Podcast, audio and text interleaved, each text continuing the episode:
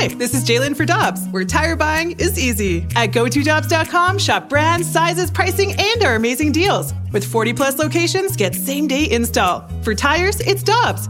For deals you can use, click on Go To Dobbs dot com now.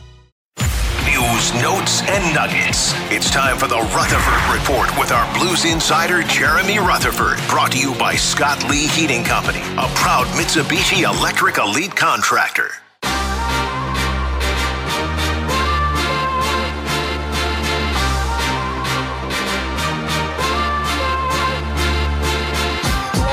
Ferrario and Tanner Hendrickson. I'm Brandon Kiley. We are happy to go out to the one oh one E S P N hotline to be joined by Jeremy Rutherford, coming off of two Blues games since the last time that we were able to speak with the Saint Louis Blues insider for The Athletic. He joins us as he does each and every Tuesday here on B K and Ferrario. J R, we appreciate the time as always, man. Hope you had a happy new year. How you doing today? Yeah, doing well, doing well. I got to tell you guys something that just happened here, get a kick out of it, is every time I join you guys, uh, I tweet it and uh, tell, you know, hey, I'm going to be on at such and such time. Well, every once in a while, you'll get bots, you know, that are just kind of generated tweets. Well, lately, I've been getting this one. It's got to be A I generated because it makes it specific to whatever you tweeted. So it'll say, can't wait to hear you talk about the Blues, and it's not an actual person. And this time, she wrote, don't forget to bring the tea and spill it. So mm. during this segment, I want to make sure that uh, we don't forget to bring the tea and spill it. So, J R, are you saying all the people that tweet me after I say, like, hey, pregame coming up next are, are all bots and nobody's excited for it? Uh, yeah, Alex, I looked. You have eleven followers. Yeah, uh, most true. of them are bots. So, yeah, yeah that sounds but, about right. Uh, but, yeah. Yeah, pretty funny because this one gets a little specific to what you're actually talking about, but... Uh, Obviously, A I, I want to preserve my job as a writer. I don't want uh, artificial intelligence to take over right. here. So spill the tea. Anytime I get a chance to poo-poo these guys, I will. Oh, there we go. And hopefully you've got plenty of tea to be able to spill today with us. J R, what's the latest with Justin Falk? The latest is uh, he did not practice today. The Blues uh, took two days off. That's a rarity. Uh, but uh, with the holiday and then with the extended break here until the game on Thursday, they were not on the ice the past couple days.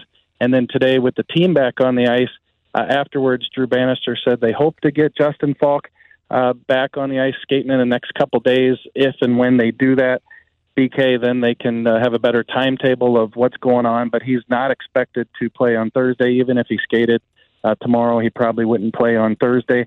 And so he's calling them day-to-day right now, but uh, the return's not imminent. Uh, one guy that is expected to play on Thursday, J R, is uh, Nathan Walker, who was recalled yesterday. They sent Mackenzie McEachern down to waivers. Makes sense because Walker's been tearing it up. I-, I guess my question is, one, why did it take so long for them to bring Nathan Walker up? And two, are you surprised that there aren't more guys brought up from the A H L?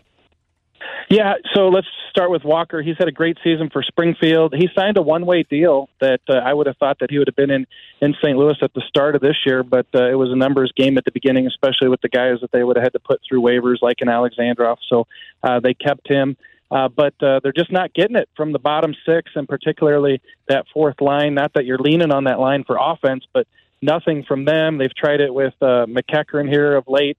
Uh, not really much developing there, so they're going to give Walker a try. And so he did skate today on that left wing with uh, Sundquist and Sammy Blais. Looks like that'll be the fourth line against Vancouver. And we'll see what Walker brings. I think the thing with Walker, you kind of know what you're going to get, and so you're hoping for a little more if you try other players. And it seems like the Blues, Alex, always uh, kind of circle back to Walker and say, hey, we need what this guy brings. So I think it's going to be Uh, a player that you're going to notice and a player who has the ability to put the puck in the net if, if he gets a chance. J R, a guy that I thought we would notice more with him on the ice was Sammy Blais this season. Unfortunately, we did notice him over the weekend, but it was not a positive. It was a significant penalty. He ends up, I think, not playing for the next twenty-five minutes of the game. What are you seeing right now from Sammy Blais? I think I don't want to take the easy way out, but I think a lack of confidence, and I use that word because he's mentioned it to me a couple times. And, you know, why is that? Like, uh, he comes back to Saint Louis from the, the trade uh, from New York, and and, uh, and then he signs the contract here, you know, based on uh, what the Blues know about him already, plus, you know, a little bit of uptick in his offense. And I don't think anybody expected that to continue, especially at that rate, but you felt like, at, you know, best case scenario, you had a top nine player, you know, who could play on that third line for you. Um, he didn't get it done in that role at the start of the season. They've moved him down to the fourth line.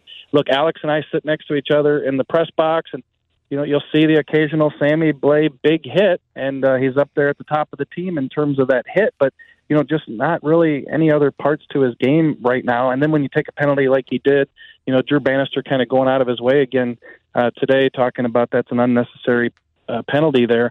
So uh, he, he's hurting the team a little bit right now, uh, but it looks like based on the line combinations, he'll get back in there. I think that, you know, Sammy Blais is a guy who still can be that guy for you in terms of a bottom six inexpensive guy and kind of help you stay competitive, but for whatever reason just hasn't been able to get the job done. You know, J R, I was a little surprised, and I understand it's like the first practice since being two days off. They've got a couple more before their game on Thursday, but I was surprised that Bannister didn't juggle up the lines at all. And I only say that because there has not been a lot of even strength goal scoring beyond Robert Thomas, Pavel Buchnevich, and Jordan Kyrou.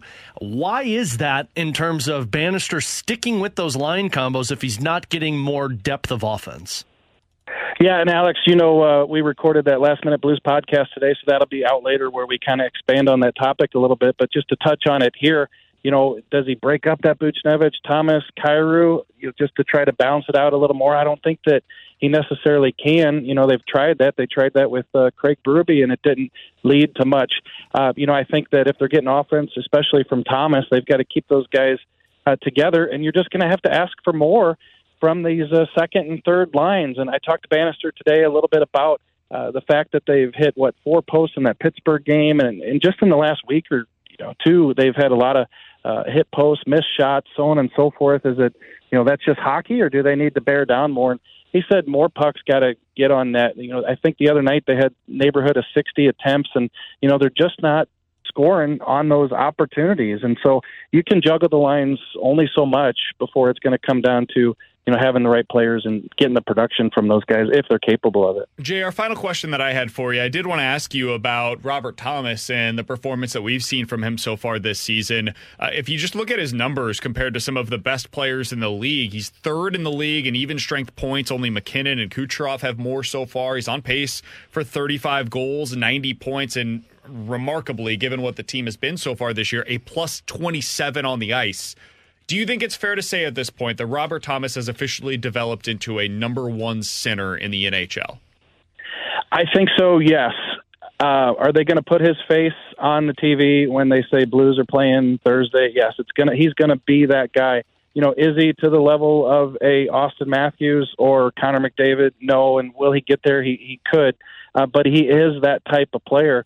And Doug, I'm sorry, uh, Drew Bannister did talk about that today, saying he's getting to that star level. All you have to do is look back at these last two games. Yes, the Blues lost them, uh, but uh, Robert Thomas and other players, let's not forget them, you know, the defensive pairing with Colton Pareko, did a phenomenal job against Colorado's Nathan McKinnon and Pittsburgh's Sidney Crosby.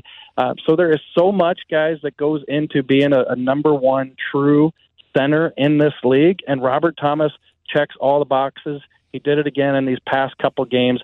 He's scoring twelve points last eight games. He's getting it done on both sides of the puck, and he is, it appears, going to be that guy.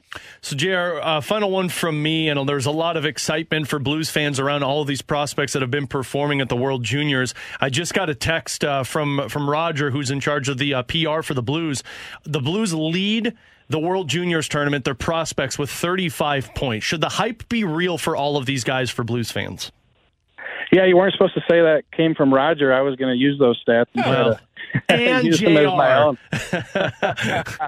uh, no, it's it's tremendous. And there were some other good nuggets in there. I mean, of the Blues' seven prospects, uh, all of them made the quarterfinals. Uh, six of the seven had at least a point today. So, you know, those stats coming uh, from the Blues. And, and the fact that uh, thirty-five combined points of Blues' seven prospects at the World Junior Championship Tournament, that's the tops in the N H L. Obviously, the more players you have, the better chance you're going to have to, to rack up points and, and have that distinction. Uh, but still, those players have to produce, and the Blues players did in this tournament. And, you know, you, you talk about uh, the Snuggaroos and the D- Dvorskys. That's great. But how about uh, Jacob Stansel today gets two goals for Czechia, including the game winner, to knock Canada out of the tournament. It's just been a phenomenal tournament for Blues prospects up and down. This is what they envisioned when they decided to go towards the retool, rebuild, whatever you want to call it. And uh, and these guys are starting to come through. So it's a different level. The N H L, once they get over here, of these seven, maybe only two or three make the N H L.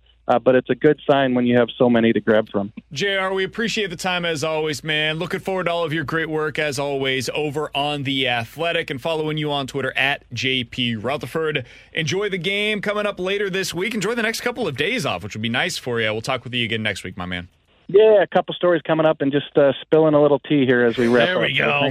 As we do each and every Tuesday with our great friend, the one and only Jeremy Rutherford.